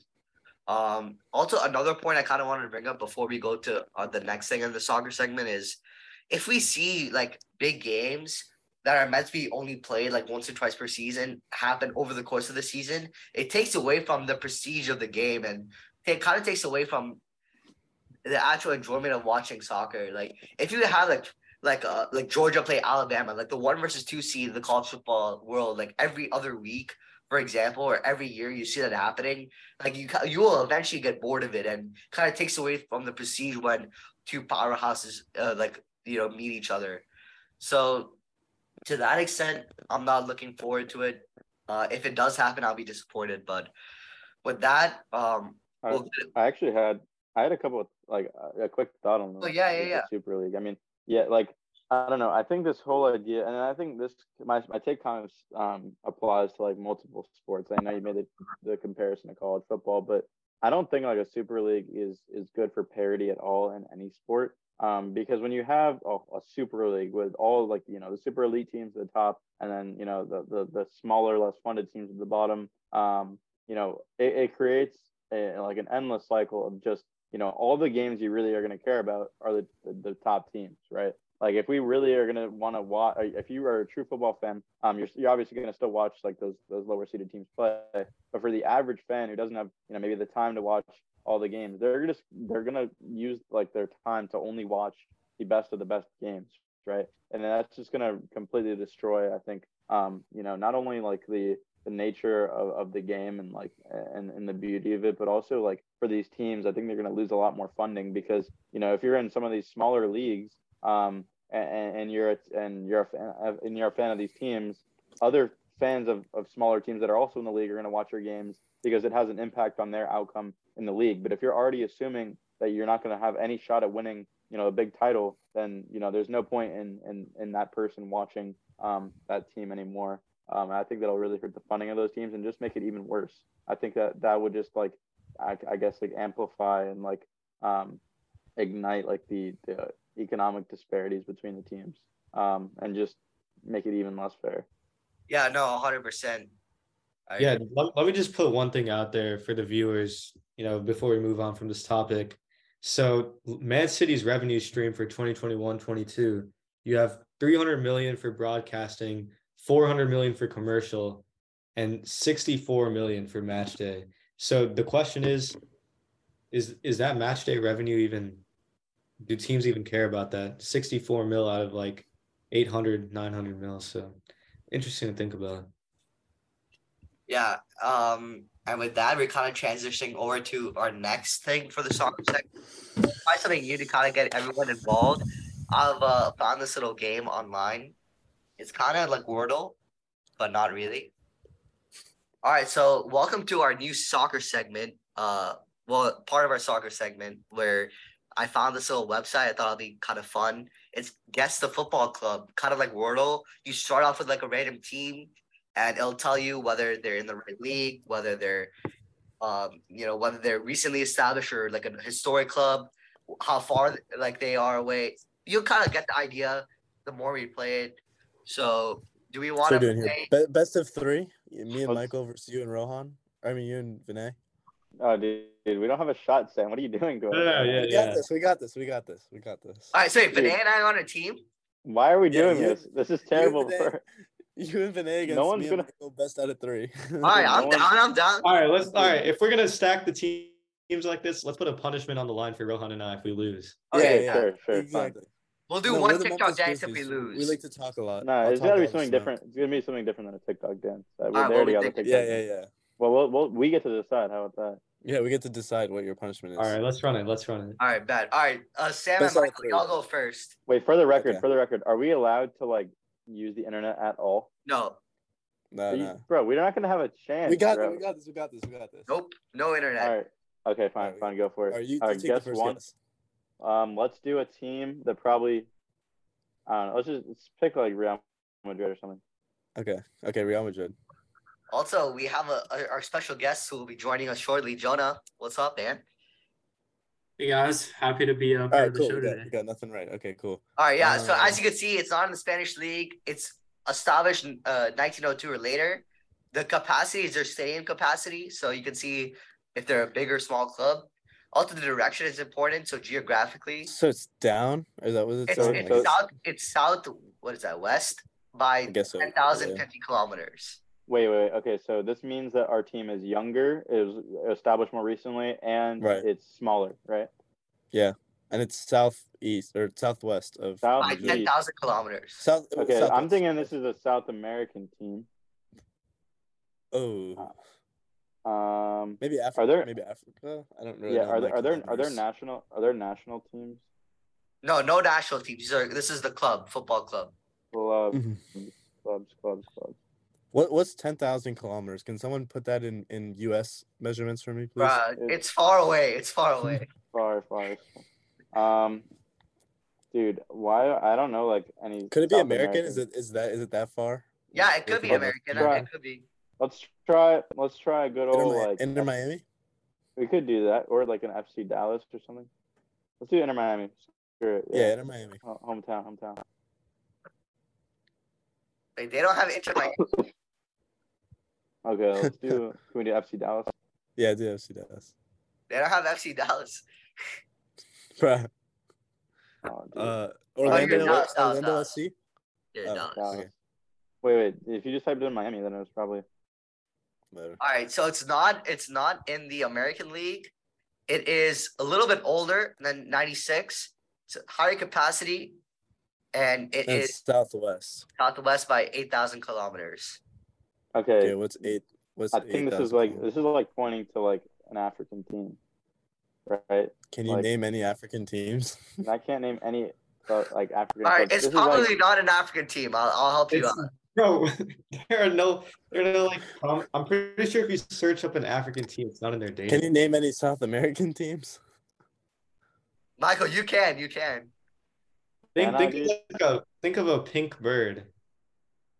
dude. The I don't know flamingos? soccer I that well, dude. the I don't follow it that well at all. All right, I heard Flamingo. Flamingo. Oh. Should I, should I just lock this in for you? Yeah, Yeah, yeah. just just lock log in, it. Yeah, yeah. Let's see if we're even in South America. Okay. I'm southeast of. 2,000 kilometers, we're getting there. Or Okay, south so maybe this is more like a. It's like Peruvian Chile or team or- or- yeah. Um, I don't know any teams on that coast, man. I'm not gonna. right, lie. I'll give you. I'll give you access to internet. This is, is a little harder. Here, Dude, if think you want, Okay, yeah. Think, think of a very menacing rapper that you know. Wait, do, do you guys see the answer? Ron, do you see what the answer is? Or I know. I don't know what the answer is, so that's why Okay, okay, okay. I can reveal a clue also if you're interested. No, no, no. I'm showing. I'm showing. Um, Yeah, think of a menacing rapper, like Vinay said. NBA. Okay. Um, Yeah, Sporting talking about, like, Young Boy? Cristal. Sporting Cristal. All right, Bro, sport. Oh, the sounds like a young, is it the Young Boys? Isn't that a, isn't that a team? Young Boys or yeah, the Young Boys. Young Boys is in Switzerland. Oh, Uh, yeah, I was Both gonna say that feels I forgot. I got it confused with the other, the Oh. junior team. Can we do Sporting Cristal? Yeah, Sporting. wait. Wait, why? Why are we doing that? Because it's in Peru. Oh, okay, yeah, sure thing. Jesus Christ. Okay, two thousand kilometers. So this has to be like Argentina or South- fucking Antarctica. Uh, Antarctica. yeah, you can use the internet. Use the internet. I think I have a feeling what this is. Okay, let me just. I'm uh, gonna text Vinay what I think it is, so I have this on the record. Yeah, Well, What? yeah. is definitely. Watch, they're gonna get like PSG. It's gonna be a setup for failure. Um. Okay, Racing. let's see. Let's see. How about let's let's send uh, Boca Juniors. Yeah, let's send Boca Oh, Juniors. that's a good one. That's a good one. This is what I got confused with young boys because juniors and like I. I, I Oh, Okay, so I right, last guess. Argentina. It's in the Argentinian league. Oh, Here, my use, but it- use, use all the other metrics. It's 282 kilometers away. Wait, so this team was formed between 1905 and 1902. That that really narrows it down. Yeah, that's Yeah, yeah, that's true, good. true. That's good. Just look up like the top teams in Argentina or something. Yeah, yeah, that's what I did. Okay. I'll trust your judgment, Michael. Yeah, I'm looking at the big five. Big five. Um, let's see. Hmm, it can't be Club Atletico River Plate. That was founded in 1901.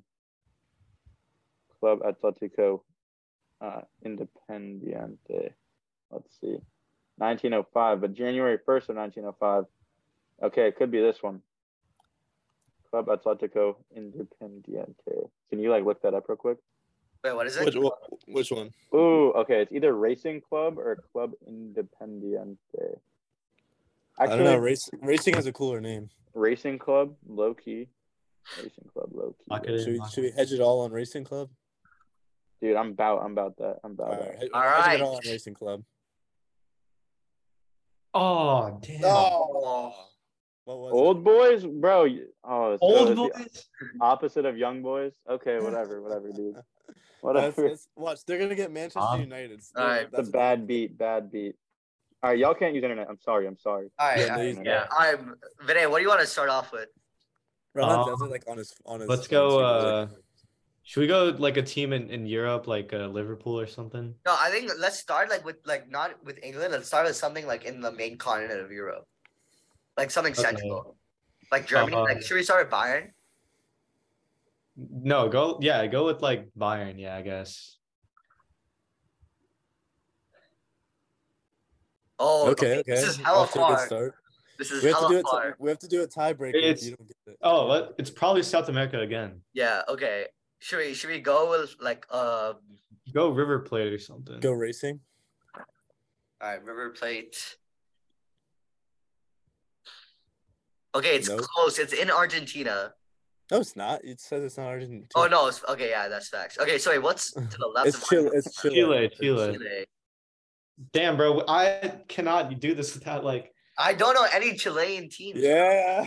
Dang, do like we got some FC Chile or something. Dang. Fake Chile fans. Wait, if you if you look up Chile, does it show the teams there? No. Oh, dude, y'all are kind of screwed, huh? This is this sucks. What about like East Boys or something? I don't know. They like name teams like about boys. Boys. Sport boys. Is that Oh yeah, Chile? that's that's Chile. No, is that the Chile? That's Peru, I think. I think it's That's Peru.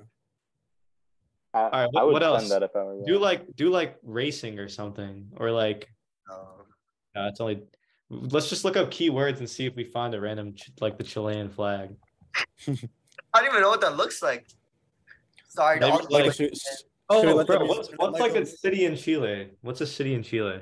oh, dude, I used to know all the capitals of South America. dude, I Machu know, I- Picchu, bro. I know, FC dude. Machu Picchu. Maybe the Andes Mountains FC. Maccabi Haifa. Andes Mountain. Uh, No. bro, we can't even get like we can't even. Wait, wait. I saw the Chilean flag. What'd you just type? Andes.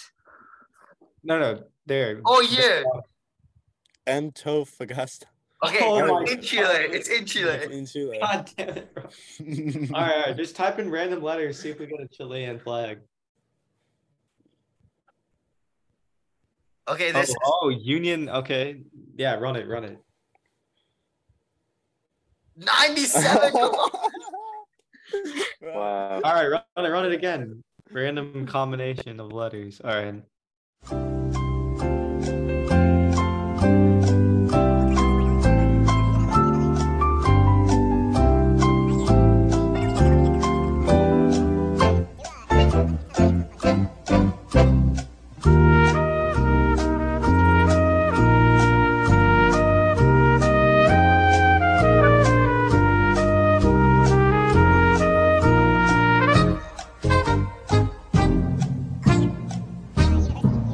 Take it.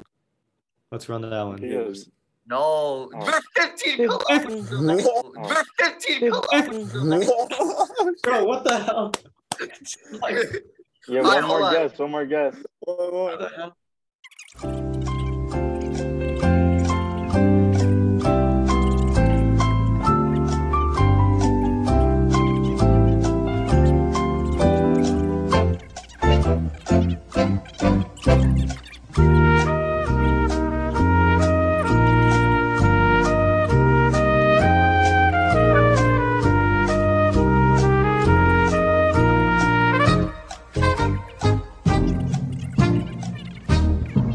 It's like a, a weird combination of letters. Oh, Just do, Colo Colo.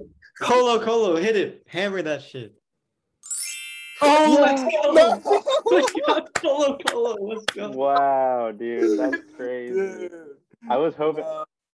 dude, because oh my god, That's Wow. so Let's go. We're that's insane. All right, are we running it back? We should let's do all four of us on one last. All right, one. yeah.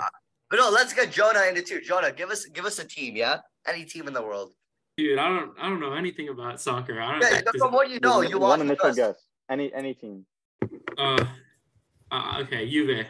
All right, you. Ooh. All right, all right. So it's in it's oh, in close, Europe. it's close. I think it's, It's a, right next to Spanish, Italy. a Spanish or Portuguese team. Yeah, do Uh, um, I don't. Wait, wait, wait. Are we are we serious about that? Well, we each get one guess. There's what five of us, so each of us do one guess, and someone gets two. I Yeah. don't think. I mean, look at the distance and the direction. Italy is to the right of Spain and Portugal. Yes, Could but be it's a not Greek- seven thousand kilometers away. what about like a like a Greek like Mio- Olympia? Miokonos. No, Alright, this, but, I think but but Greece is to like the bottom right of Italy. I think this is a, a U. This is in North America. So Like how, how much is seven kilo- like 7k like- kilometers? it's That's like- like, a lot, like- right? it's like North. Yeah, it's like North. Yeah, it's probably like North America then. All right, Yeah. Michael. It's AR. Michael, give us give give us your guess. Um, mean, give me Northeast. LA. I think it's okay. Yeah, LA. Let's see. LA Galaxy. Uh, that might be too far actually. Uh, do do LA Galaxy. Sure, sure. Let's just see if it's in the U.S. Yeah, this don't clown me for this, but Okay, FC stands for like football club, right? FC is football club. Okay, okay. Okay, so it's to the. That might be a good time for that FC Dallas sake. Uh, Nashville. Nashville. Wait, wait. Look at Miami. Look at Miami. Oh, true. But I Miami. feel like Miami would be like south. They don't even have it in here. Orlando. Yeah, Orlando City. Yeah. Orlando Pirates. No. Shout out Orlando Pirates. Okay. All right, so it's on the. I think it's on It's the. like Nashville, New England Nashville, Revolution. Nashville. Nashville. It's gotta be Nashville. Yeah. hit, hit the New England Revolution. New England. Yeah. Okay, Damn. so it's a li- like Midwestern team. Uh, the New York team, New York FC. No, no, no, no. No, no, no. I Like Ohio, maybe? Nah. Like it's maybe Cincinnati. Kansas. Sporting Kansas. No. Oh, true. May- No, it's, too, it's down. No, it's two down. It's too far down. I think Is it could be. Is it like a Michigan or something? Maybe. I think it could be. I think it could be Kansas. That lines up. But Kansas, like I think the location sounds right. yeah. Damn, you can't spell Kansas, bro. Send it. Oh, all right. Okay. It's close. It's All right, close. it's like Oh. Michigan, maybe. That's what it's That's called. our last guess. what- That's our last What's guess. the What's the team in Chicago? Fire. I think it's just Chicago Chicago. Fire? Yeah. Fire. Yeah. Try Okay, that. is- Try I, that. I like there a Chicago more than Michigan. I think. All right, should I lock it in? Yeah, yeah, yeah. Lock it in. All right. Boom. Come on, boys. All There right. That was pretty fire. All right. Yeah. I look like at that game. I like that game. Yeah. All right, that's a wrap for that. Well, thank you for that, Rohan. That was that was sick. That was pretty sick. Maybe next time we'll get like an easier one because, dang, that's that. All, Use can you name like any Chilean teams? I could not. But we got Jonah on the pod.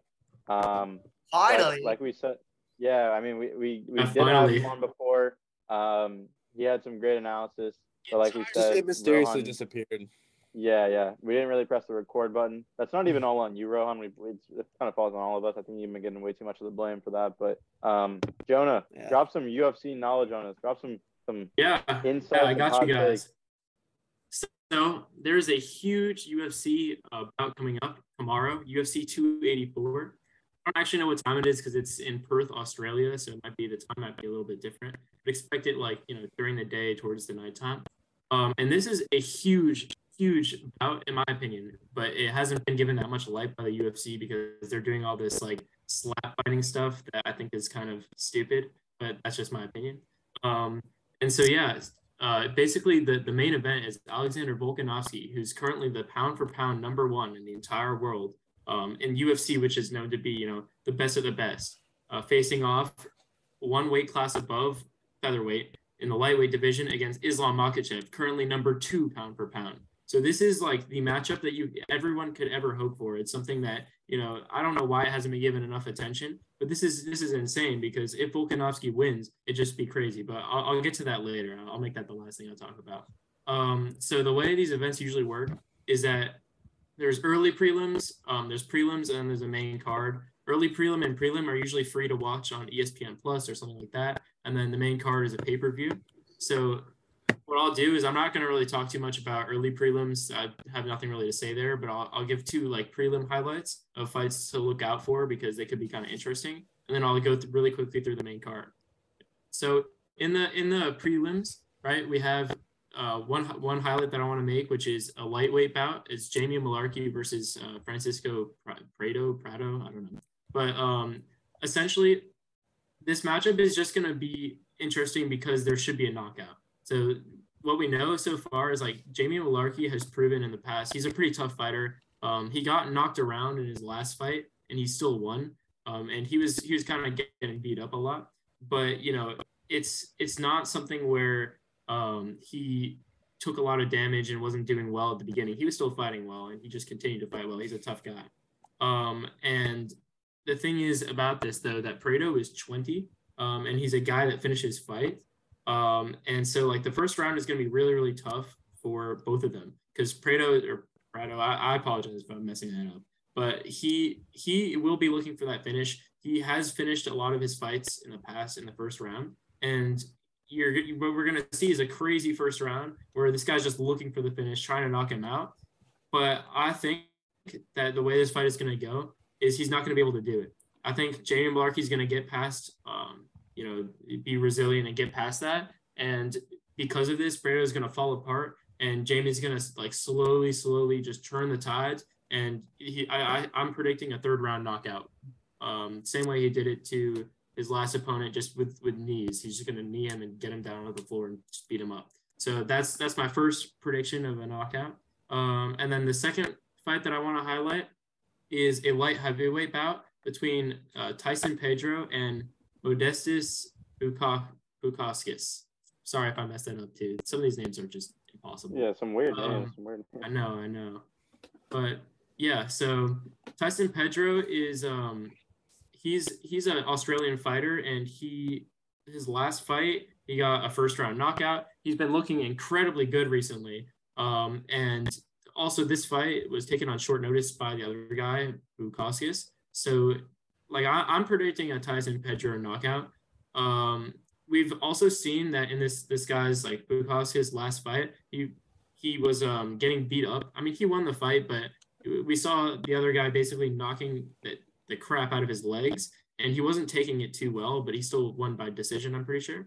And, um, you know, Tyson Pedro won his last fight using kicks. He he got a front kick. He kicked the other guy really hard in the, in the like in the front of his body. The guy couldn't take it and fell on the ground and just got beat up. So I think this is very very clear. Just Tyson Pedro is going to go in there, do what he's got to do and get a KO right away. And I don't think it'll be that close, if anything. And what do Um, you what do you think will be the method of, of the KO if you had to guess? If I had to guess, I, it, he's gonna batter um, his legs and basically, you know, do, do what has been proven to work against him in the past. Just take out his legs, and then once you know the legs are everything in UFC fight. We saw that with Israel Adesanya uh, versus Alex Pereira. Adesanya's legs were just taken away from him in the first round, and that eventually led to him getting KO'd. Um, so if you take out someone's legs, it's not very good for the rest of the fight. Pedro, all he has to do is get like take away his legs um, and then just start to piece him up. I think I think it'll end with maybe a, some sort of kick. The other guy ends up on the ground and ground and pound again. Like it's he's done it in the past. It'll probably happen again, honestly.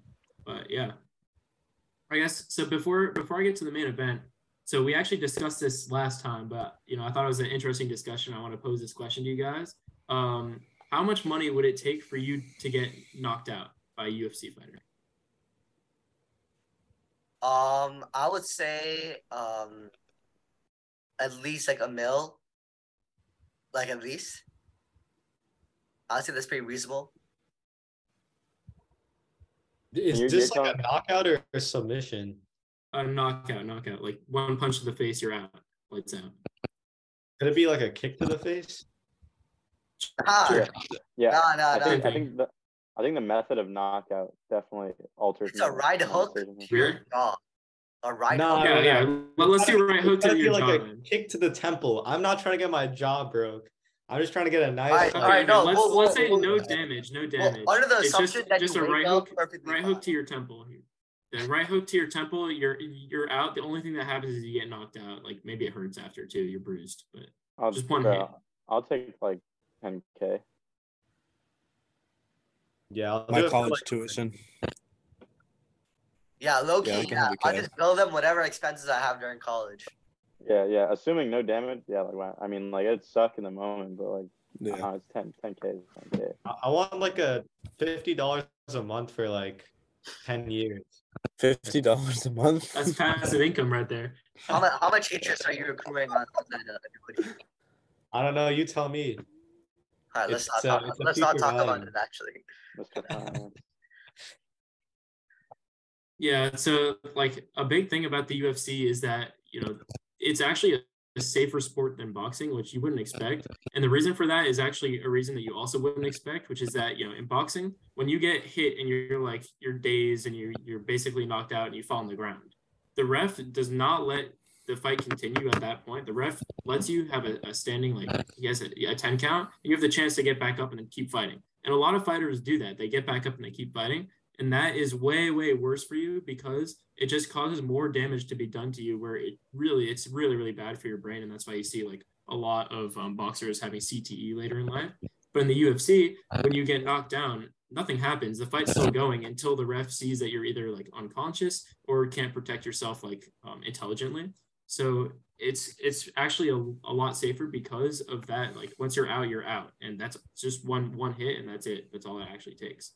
Um yeah, I'd probably do it for like maybe yeah, probably 10, 5 to 10k somewhere in there. Is this like a known like fact? Like, is this like objectively true that the UFC is, is like much safer? Because Mhm. intuitively, I don't I don't know if that makes a lot of sense to me. Like, I know guys get like they get dazed pretty hard. They get whacked and then they're on the ground and they get hammer fisted like a few times. Like, I don't I don't know how that is uh, that fares against you know a, a boxing punch to the face. And I, I get like you got you know you got to stand back up and and stuff like that. But like, I don't know. I, I it's just so hard for me to imagine that an, like an open fist like is going to be less damaging. I don't know. That's that's why I find it really interesting because you know if you actually look at the statistics, um, there hasn't been an actual death in UFC due to like like getting knocked out or hit too hard or anything um, in like ever. All the the only deaths in the UFC have been due to like you know medical issues with like cutting weight, which you know happens in boxing too, and from you know like freak accidents that happen after the fact, like that also have to do kind of with the weight cuts too, where they go into a fight where they shouldn't have because you know they're not like they're up to like the actual standard they should be, and then later they have heart problems. Um, but it's it's it's mainly due to weight cutting. Whereas boxing, um, yeah, the CTE is huge. Like it's it's really really bad for you. And yeah, like it, it in UFC it does look much worse because you know it's it's less of a difference between like a boxing glove and a UFC glove. I'm not sure how many ounces. It's also like a lot more blood too, which probably Yeah, which which uh, again, like graphically, it makes it look way worse, but it, it's statistically not, and it's and it's better long term for the fighter's health too. could it also could the statistics surprising. be could the statistics be skewed in the UFC's favor because uh UFC is a younger sport? Uh, I, I don't think so because I mean the UFC's been around for like twenty something years now, and like even in those twenty something years, there's not re- there has been no serious like injuries of that matter. and you know the, the fighters like fighter health is a huge thing and, and a bigger like it's growing now too as like a as we get more and more aware of you know what's going on. But in, in all of boxing history it's it's been a consistent you know like there's been a lot of brain damage like CTE and stuff like that. And you know there have been accidents in the ring too where it's something bad will happen too. So I don't know. I, would say it's marginally more safe. Maybe maybe not more more safe but you know it's it's definitely a, a safer sport. Um but yeah I, I'm gonna continue with onto the main event now because I don't want to take too much time away from you guys. But um, yeah, so the main card is five fights. Um, and I'll just kind of go from the first fight to the last fight, the last one being the main event. So the first fight um, of the, the main card is a light heavyweight bout. It's at 205 pounds. It's Jimmy Crute versus Alonzo uh, Menifield. Now, I don't have too much to say on this. They're not like, there's no real big names until you get to like the, the third third to last, second to last the main event. Um, but this fight's going to be somewhat interesting. So I think this is the upset of the night, in my opinion. Um, I think so. A lot of people see Jimmy Crute and think um, that he is going to go out there and you know out wrestle Menifield. He's really good on the ground. He's really good at grappling. But what, what I see is that Alonzo Menifield isn't that good, but he's extremely dangerous, which is a it's a problem. He's dangerous on the feet, and he's also pretty large. So like this is light heavyweight, 205 pounds. They're going in there maybe around 225. Um, and, and it's going to be hard to wrestle um, for Crute. So I think that you know this guy Alonzo has some good momentum. I mean, he's gotten I say he's gotten kind of lucky. He has two KO wins in the first round, but I think he has confidence. And although Jimmy's really, really good at, at grappling, and you know, he beat the likes of Paul Craig, who I talked about on the, the one that did not get actually recorded, but he's really he's known to be really good at grappling and he he out grappled Paul Craig. But I think um, he's been getting too confident lately in his striking. and We've seen against you know Jamal Hill, who just won the light heavyweight title and who beat the absolute living like crap out of him.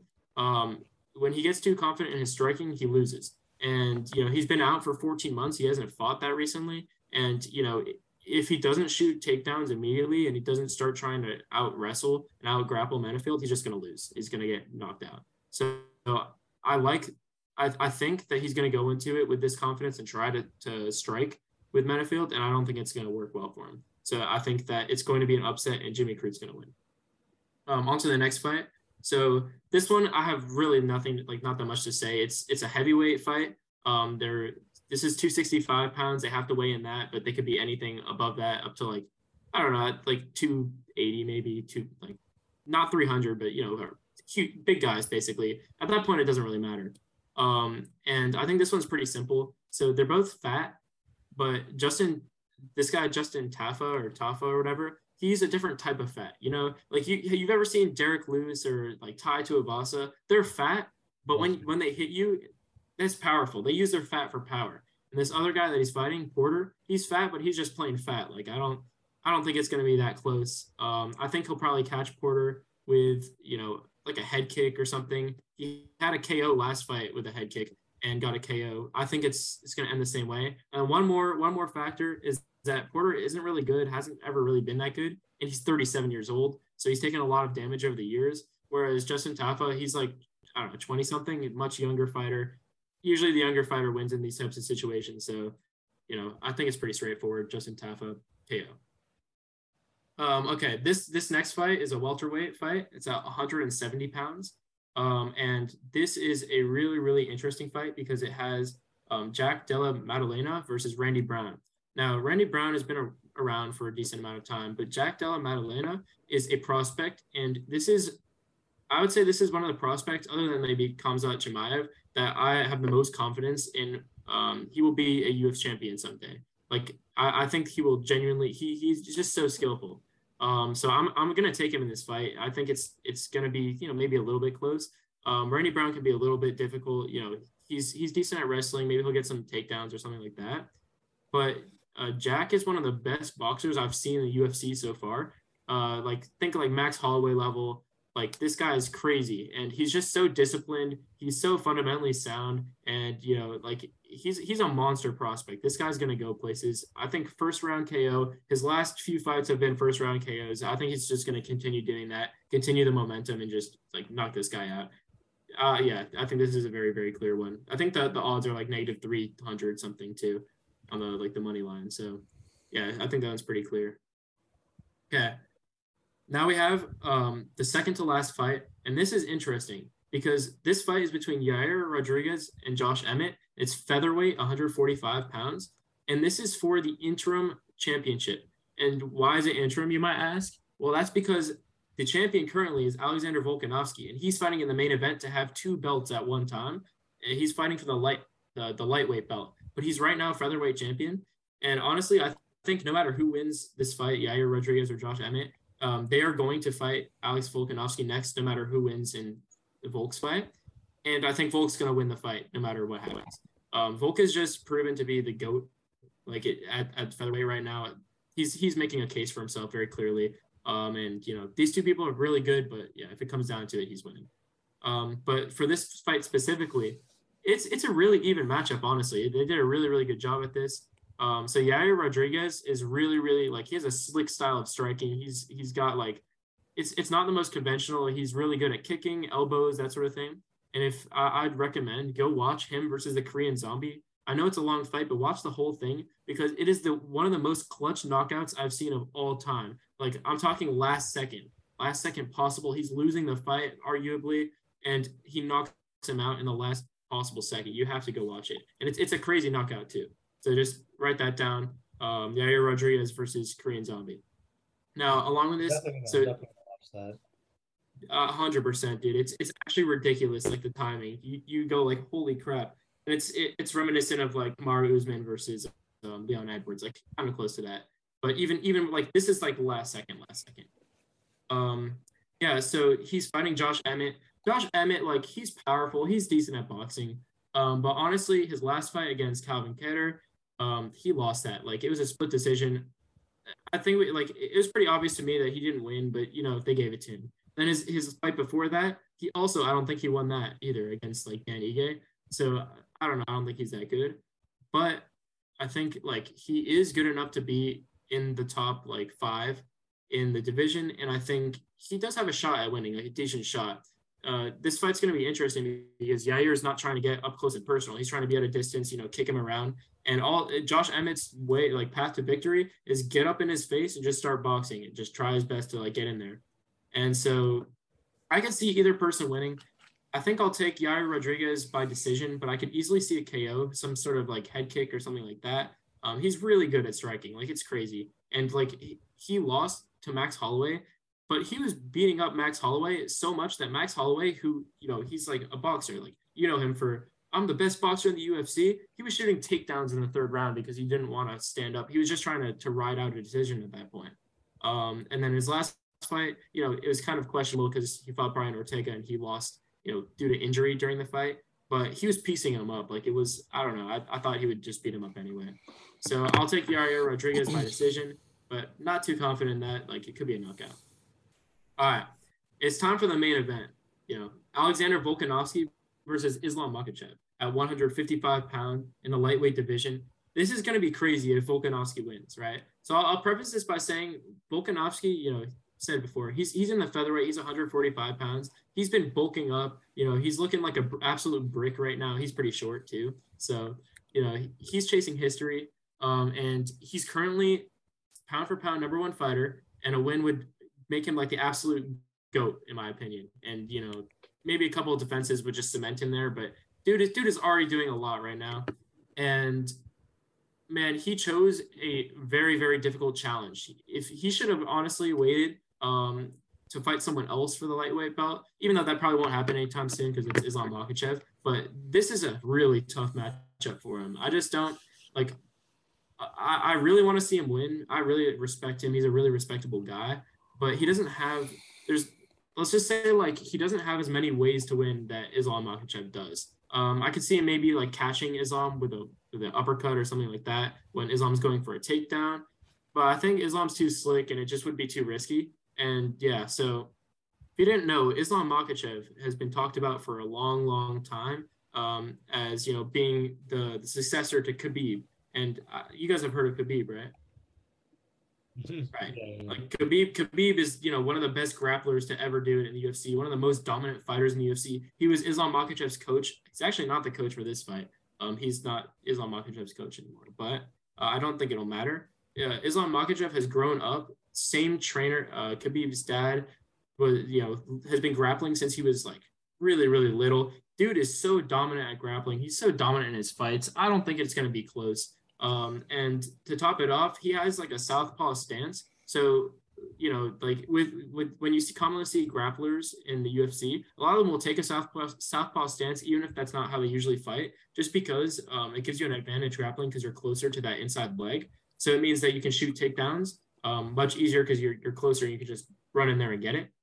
And so I think that the fight's gonna play out in that like essentially he's just going to shoot takedowns the whole time. I think Volk Volk's a brick man. He's going to be hard to take down, but like it's it's not like he's just going to keep doing it. Islam's just too resilient. They're both super like they're freak athletes in terms of like stamina. So it might go to like round three or four, but I think it's not going to matter. Um, he's just going to keep taking Volk down. He knows Volk's build. He's been preparing for Volk's build. Volk is literally like like I keep saying he's a brick, but like if you look at him, he looks like a brick. He's so short and so like stocky and just all compact so all like 155 to whatever pounds is just all muscle. I, I just don't think it matters. Like um, the only the only way I could see anything bad happening is if Islam tries to strike more because people have been saying he's underrated at you know striking. But you know I, I'm going Makhachev submission round three or four. That's what I gotta say. And listen, Volk will still be up there and still be talked about. He'll probably try again if he loses. Um, but he will stay featherweight champion for a while. I've gotta say. But yeah, that's what I gotta go with um, yeah. So that, that's all I got for UFC. I have some best bets if you want to do that segment. Yeah, yeah, yeah. Start us off. Sure. So best bets for this.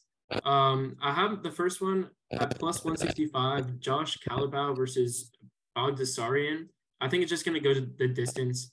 Um, so plus 165, they'll go the distance. I think, you know, it, they're both like kind of equal fighters. I don't think it's going to be too exciting of a fight. No KOs or anything.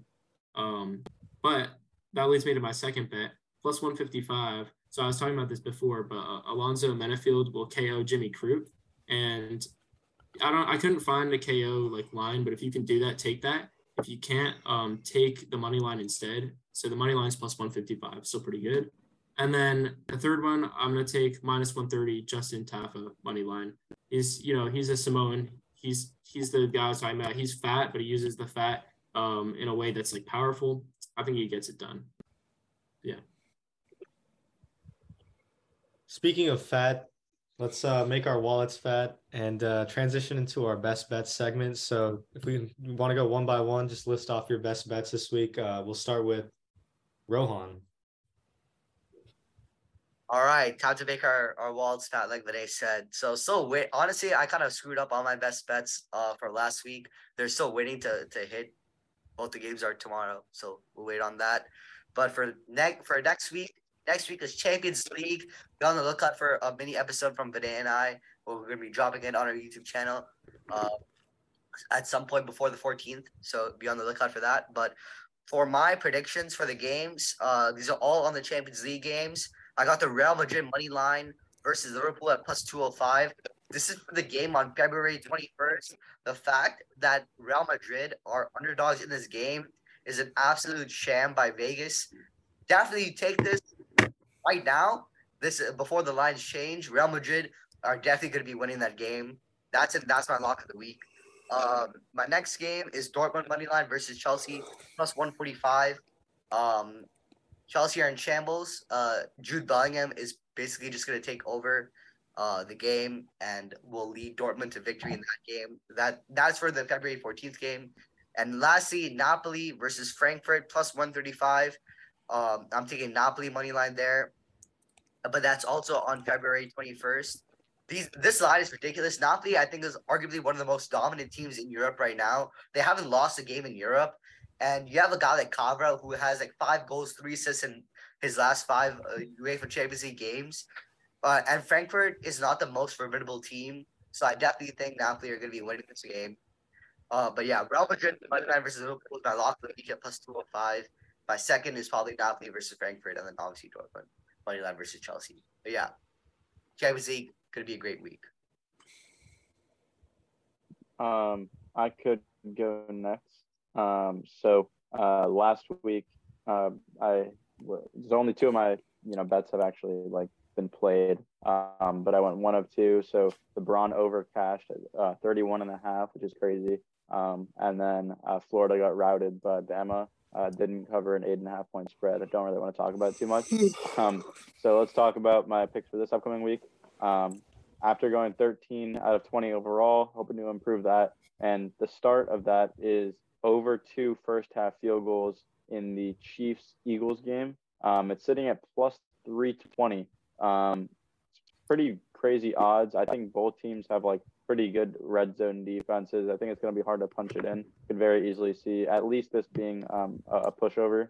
Um, second is Kenneth Gainwell, um, over 19 and a half rushing yards at minus 115. Um, I like I like the the run heavy offense for the Eagles.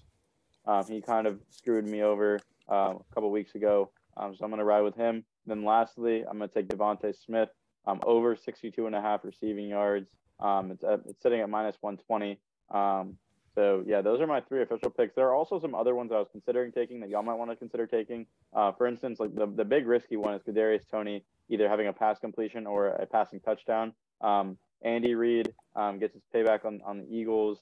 Um, you know, Philly special on, on Philadelphia. Uh, KT played, you know, quarterback in high school. Um, definitely could happen. Uh, I think the Skyy Moore line is also pretty absurd. It's at like seven and a half receiving yards. And I get, you know, with KT coming back and and and, um, and Juju being back, it probably hurts his production. But I think he, one he's one reception away from hitting that. Uh, and then lastly, Jody Fortson.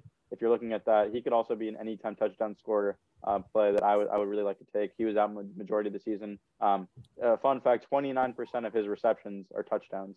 Um, so if they double up uh, Travis Kelce at tight end, uh, look Fortson's way. Uh, I think Mahomes could definitely go there. But yeah, that's it for me. All right, I'll fly through mine real quick. Last week, blind picks because I was on a cold streak. Two for three on the blind picks. Both uh, Pac-12 teams won. Utah and Colorado basketball. This week, just gonna fly through all Super Bowl. Uh, Eagles money line. I'm rooting for the Chiefs, but like I said before, I think the Eagles are gonna win. Uh, Jalen Hurts under 248 and a half pass yards. He had like 184 in a win against San Francisco, and they put up 31 points. So it shows even if they score a lot of points, it's not necessarily through his arm. And um, Patrick Mahomes under two and a half passing touchdowns. Uh, even if they do score a lot of points, I feel like a lot of that could be some Pacheco running on the goal line or something like that. It doesn't necessarily have to be Mahomes passing. So those are my three. Um, yeah, so I'm looking. I think I'm at nine of nine of 18, I want to say, maybe eight of 19, something along those lines, uh, all time. So yeah, those are my three. Vinay, take us home. Yeah. So basically, last week, one for three. I'm just in a slump right now. Don't really want to get into it. Let's look ahead to this upcoming week. I got Milwaukee Bucks money line against the Clippers. Just riding with Giannis. You know, it's been a while since I've watched Giannis play, so I'm going to be watching that game with money down. Uh, real quick, I'm just going to decide my next two bets with the flip of this coin. Heads money line for the Super Bowl and winner of the coin toss to win the Super Bowl for my next two picks. So look out for heads to be the coin toss and look out for the team that calls heads to win the Super Bowl. And with that, I am more of a tails. I'm more of a tails guy. Tails never fails. Tails never fails. I mean, I just, I just flipped coin. the coin live. I just flipped the coin live on air, so you know I had to rock yeah. with spontaneity. Coin doesn't lie. Coin does not lie. Also, coin fucking but whatever. All right, with that, that concludes episode nine of Hold Down the Fort. Really appreciate you tuning in to this longer episode. Uh, thank you, Jonah, for pulling up with some UFC content. Yeah, this time it was recorded, so we do appreciate you giving us some. Yeah, yeah. And, and we'll be sure to to have you back on uh, at some point. So uh, leave us some punishments in the comments. I think Sam still has to do. Uh, I do still one. Uh, or one. Or two. One, I, maybe maybe two. Know, maybe it's two. Whatever. Leave also, some comments. It will also, be two after the Super Bowl. Yeah, we'll oh, see. We'll, we'll see about that. Also, we are on Spotify. We're finally on Spotify. We're gonna work to get on Apple Music. So definitely check out the link in the in the description if you want to listen to us on Spotify on your commute or wherever you you, you desire. Uh, we're gonna be uh, uploading uh, on that daily as well. But for more content like mini episodes, specials, be sure to check out the YouTube channel. And also, make sure to follow all of our social media, our Instagram, our TikTok. Sam's been uploading a bunch of new content on there. And also keep Yeah. on the lookout for our exclusive Hold Down the Fort Twitter. Um, that will be coming to you Yep. sometime within the Yeah. next week or two. So a lot of Yeah. exciting things happening. Really do appreciate you for taking the ride with us. And with that, this has been Hold on the Fort, episode nine. We'll see you next Peace out.